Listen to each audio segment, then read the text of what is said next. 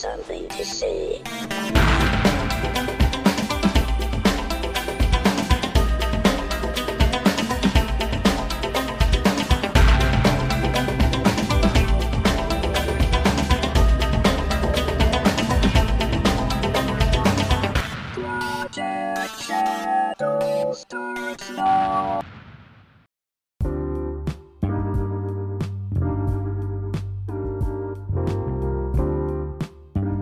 Hello, everyone. How are you doing today? My name is Charlie.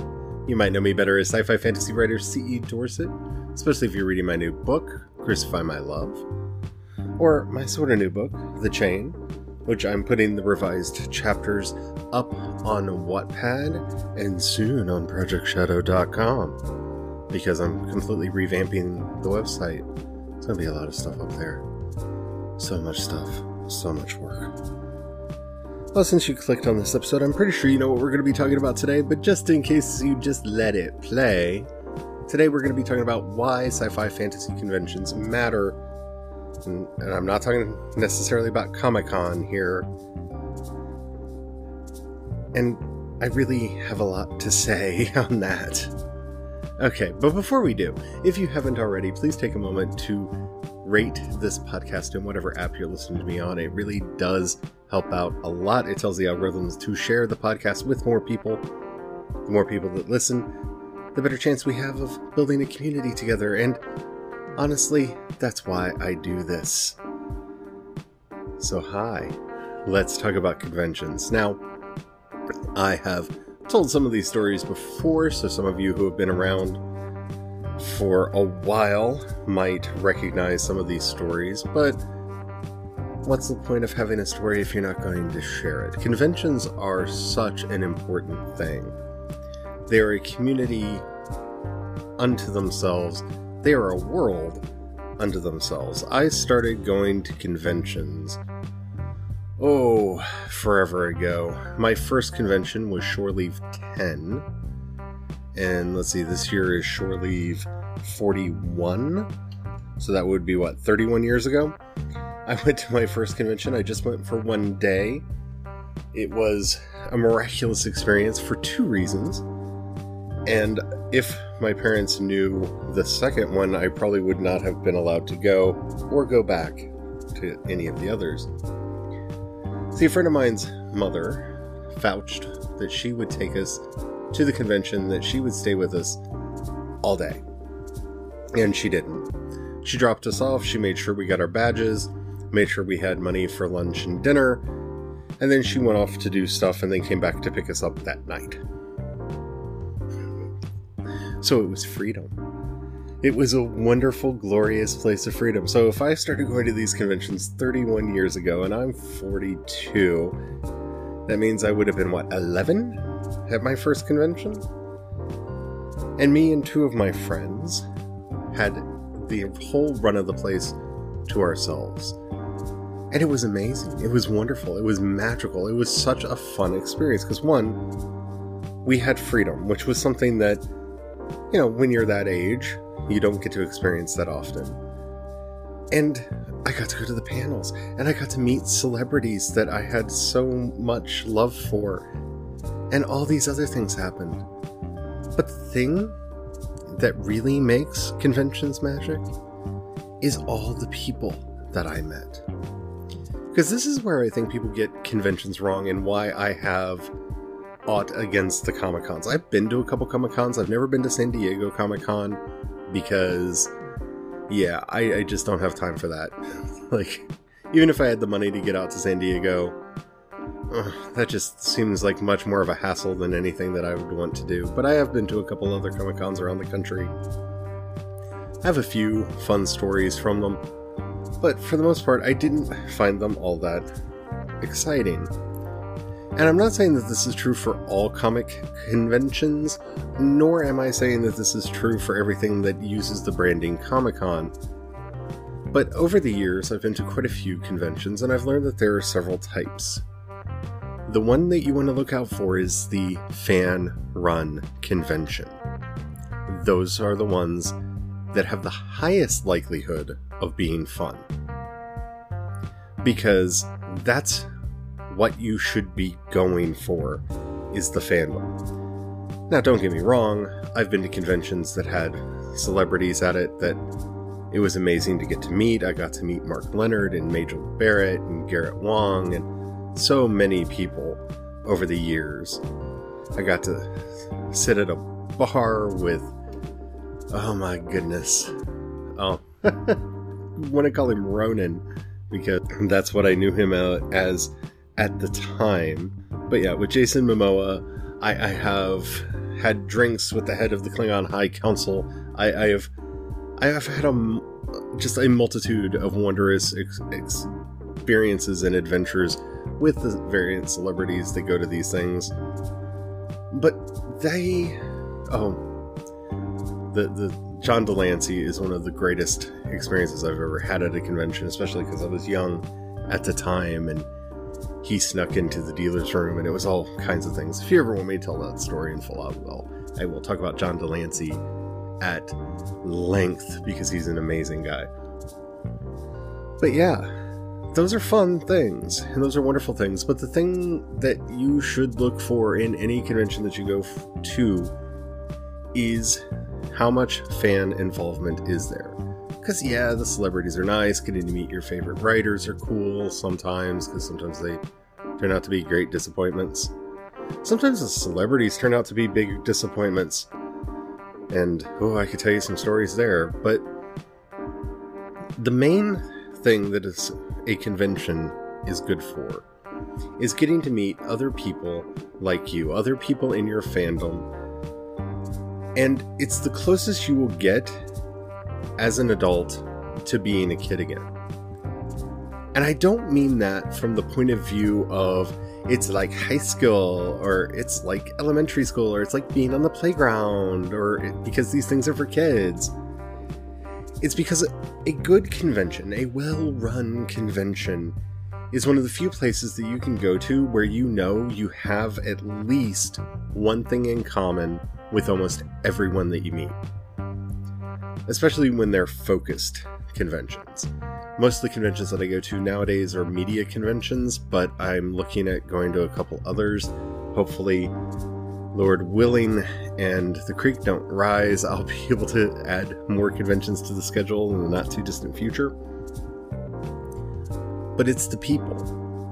There are people that I have known and had amazing relationships with for decades now that I met at these conventions, that I met at these places. And we were able to start talking instantly, like you did when you were a kid. Because it's. Well, I don't like quoting Seinfeld because he's become kind of a jerk lately. I almost said a bad word. Um, it's that wonderful thing that from the uh, TV show where he says, "Remember when you were a kid? It was so easy to make a friend." He's like, "Oh, you like ping pong? I love ping pong. We're friends now. it's not quite that simple, but you meet somebody and you know, oh, you're here because you like Star Trek. I'm here because I like Star Trek. We automatically have something that we can talk about. Oh, this is a panel on Steven Universe. I love Steven Universe. We automatically have something we can talk about. Oh, you love The Expanse? I love The Expanse. Now we have something we can talk about. Conventions are the ultimate icebreakers between people because you're there because of a shared love for something else. And there are very few things that you can attend in your life that have a similar connotation to them. And I would pretty much limit it to church and concerts. You know, you're there because you like something and you have that in common. There are very few of these events that we can go to, especially as adults. Because you go to a bar and yeah, you all might be there because you like drinking, but you know, people other than a certain class that you know who they are don't like sitting around talking about how much they like a particular beer, beverage, or spirit. It's not a natural conversation starter being at a convention, you'll see somebody in a t-shirt and you can remark on the t-shirt, you can remark on the costume. You can you have natural conversation starters. And as your relationships grow at the conventions, then you start meeting more people, and more people introduce you to other people, and it just grows and develops into some of the tightest friend networks that I have. And here we are. So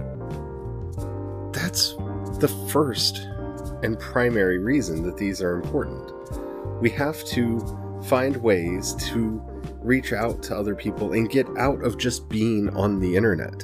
And conventions are great places for fans to gather and for fans to meet each other in the flesh and share in those things that they have in common. And once those relationships get started, you never know what other things you may have in common.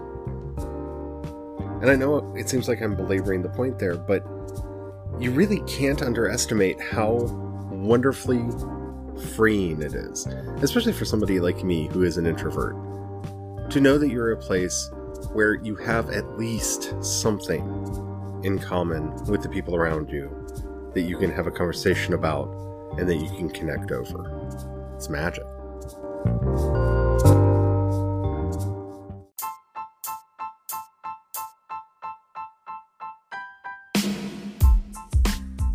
The other reason that sci fi fantasy conventions are important is the thing that I buried at the beginning of this story. Like I said, I was about 11 years old when I attended my first convention. And I've shared some of my experiences as a child and as an over the years on this podcast. I, I've always been rather introverted. I have always had an issue with my sexuality and my gender, and I've always been rather closed off and found it difficult to talk to people. Being a kid at one of these conventions, knowing that I could talk to people about the things that I loved, be it Star Trek, Star Wars, whatever the big movie of the summer was, was so freeing and liberating. And I could meet other kids my age and be free. To me, that's the one thing that I remember most about those early conventions, and one of the f- things that I still experience at them now. They're one of the few places that I can go to where you feel that freedom because you're not going to be judged on your appearance or rarely judged on your appearance. I've I've rarely seen that happen. Because everybody is there just to have fun. And when you're almost cripplingly shy, because I was curious about going, but if it wasn't for my other two friends who pretty much dragged me there, I probably wouldn't have gone. And I remember I was sitting in a line to get an autograph, and I can't remember who it was at the time, right off the top of my head. I could look it up, but um, it's not important to the story. The line was moving really slow, so we all just kind of sat down and on the floor and just kind of scooted forward as the line moved because the people were actually talking taking a moment to talk to and not just sign the picture or whatever and put you know move along move along. And i noticed that the person next to me had a copy of a book that i was reading. And i would never have done this in real life. And i really do feel like conventions are some strange fantasy land that you run off to but i never would have done this in real life but I looked over and I was like, well, where are you in the book?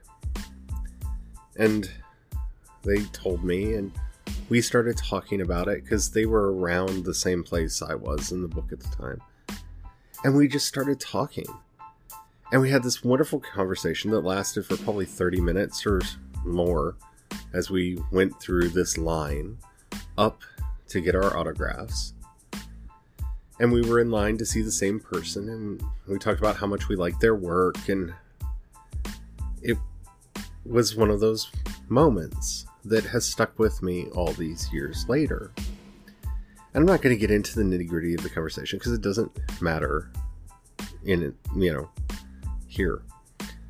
But for someone like me who just didn't do that, who just didn't connect with people, experiencing that level of liberation, that level of freedom, knowing at that time that I wanted to one day be a writer. And so I could go to these panels and see these writers that I looked up to and that I respected.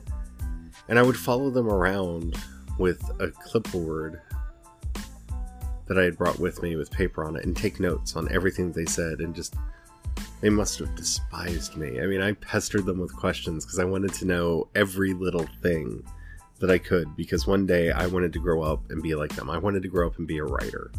I wanted to tell stories that people loved. And as a child, getting to meet those people and getting to interact with them and getting to hear their advice and getting to just have conversations and jokes with them. You know, well, I doubt he remembers me because he meets so many people and we've met a couple times over the years, but you know, the, the lasting effect that people like Peter David have had on me because whether or not he knows or remembers me, I know him. And over the years, we've had many conversations that have affected how I do everything. And the reason I say that is, you know, we kind of move in different circles. So we've never, we haven't hung out together in probably 10, 15 years. So, you know, I doubt I'm somebody that he would actively remember nowadays. But, you know, that's, that is more empowering than I can even explain to you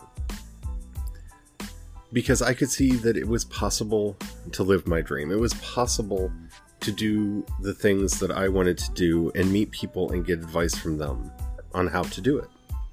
Now, don't get me wrong, conventions aren't all sun- sunshine and roses. I've got stories I could tell about conventions that I went to that were terrible or where certain personalities clashed or somebody that I was responsible for hosting panels with did terrible, dastardly, evil things that they were judged for, and we were all judged for, along with him. So they're not all perfect, and don't think that I'm saying that. But I've never in my life been to a place that has made me feel as free as open and as able to talk to people as when I'm at a convention. And that opened me up as a child and helped me to learn how to socialize better, which was something that I always had difficulty with, and helped me make friends throughout high school, and has helped me so much over the years. And I don't think conventions get the reputation that they deserve because it's easy for people on the outside to make fun of people who show up in costume and who do cosplay and who are so into something. But it's no different from sports. It's just my sports happen to be scripted. It's I guess you could say it's like WWE, right? Because we don't make fun of them for dressing up as the mascot or painting themselves in the colors or tailgating or doing fantasy football or any of those things that go along with sports. But somehow, when it's about a book or a TV series or a movie franchise, it's different. Because society likes to point out differences. It likes to other people. So, uh, so we can feel superior. When the real truth behind everything is none of us are superior to anyone else. We all have good, bad, some of us have terrible sides. But none of us are really better than others. And we tell these stories where we other people and we make fun of people as a way to pretend that we're better than they are. And it was easy for the mainstream for such a long time to do that to people who went to conventions. And I think it was much easier to do that before Comic Con became the cool thing. And so far, it's still in that category, and we'll see how long it stays there. But conventions are a place to meet people, to make lifelong connections, and to build up our network of friends, to find other people who passionately love the things that we passionately love. And that's why I love them. And I'm probably going to talk about fandom and stuff this week leading up to vacation. I'm going to be at, it's not really vacation because I'm going to be working all weekend, but um, I'm going to be at Shore Leave 41, just north of Baltimore in Maryland, in Hunt Valley, Maryland, from July 12th to the 14th. You can find out more over at shore-leave.com. They've got a lot of celebrities coming. They've got a lot of of writers who are going to be there. They've got a filk track. They've got a gaming track. I'm probably going to be running the LGBT stuff because that's what I do when I'm there usually. So I said I'm going to kind of be working. Also, hosting a couple parties. It's going to be a lot of fun. If you're going to be in the area, I'd love to meet you. Definitely come out and say hi. Not usually hard to find. all right. If you haven't already, please. Oh, wait, before I get into all that, next week's podcasts may be sporadic. Um, I'm going to try to take the podcast with me on the road. Anchor allows me to record wherever I am, and I think that that could be fun, especially since I'm going to be meeting with a bunch of people and whatnot, and see if I can get them to be on the show. And I don't know, it's going to be a bit more freewheeling next week. So look forward to that. We'll see how that works. But I thought I would do my best to do that. But episodes may be spotty next week because, you know, we're going to be traveling and going around and doing a bunch of stuff. Anywho, if you haven't already, please rate this podcast wherever you're listening to it. it does help out a lot. If you got a buck you can throw our way, in the show notes you'll find a link to both my Patreon and the community support tab. That helps out a lot. That that that's how I make my money. So if you can join the project, please do. It helps out immensely. If you don't have the money or don't feel like giving right now, don't worry about it. It's all right. I understand. I live in the place of no money. Um, but if you know somebody you think would like this podcast, do share it with them. That helps out a lot too. You can hit me up on Twitter and Instagram. I'm C. Dorset on both. You can find links to everything that I do and so much more over at projectshadow.com, which is getting a facelift and a whole bunch of stuff going up over there. Anywho, until next time, don't forget to have the fun.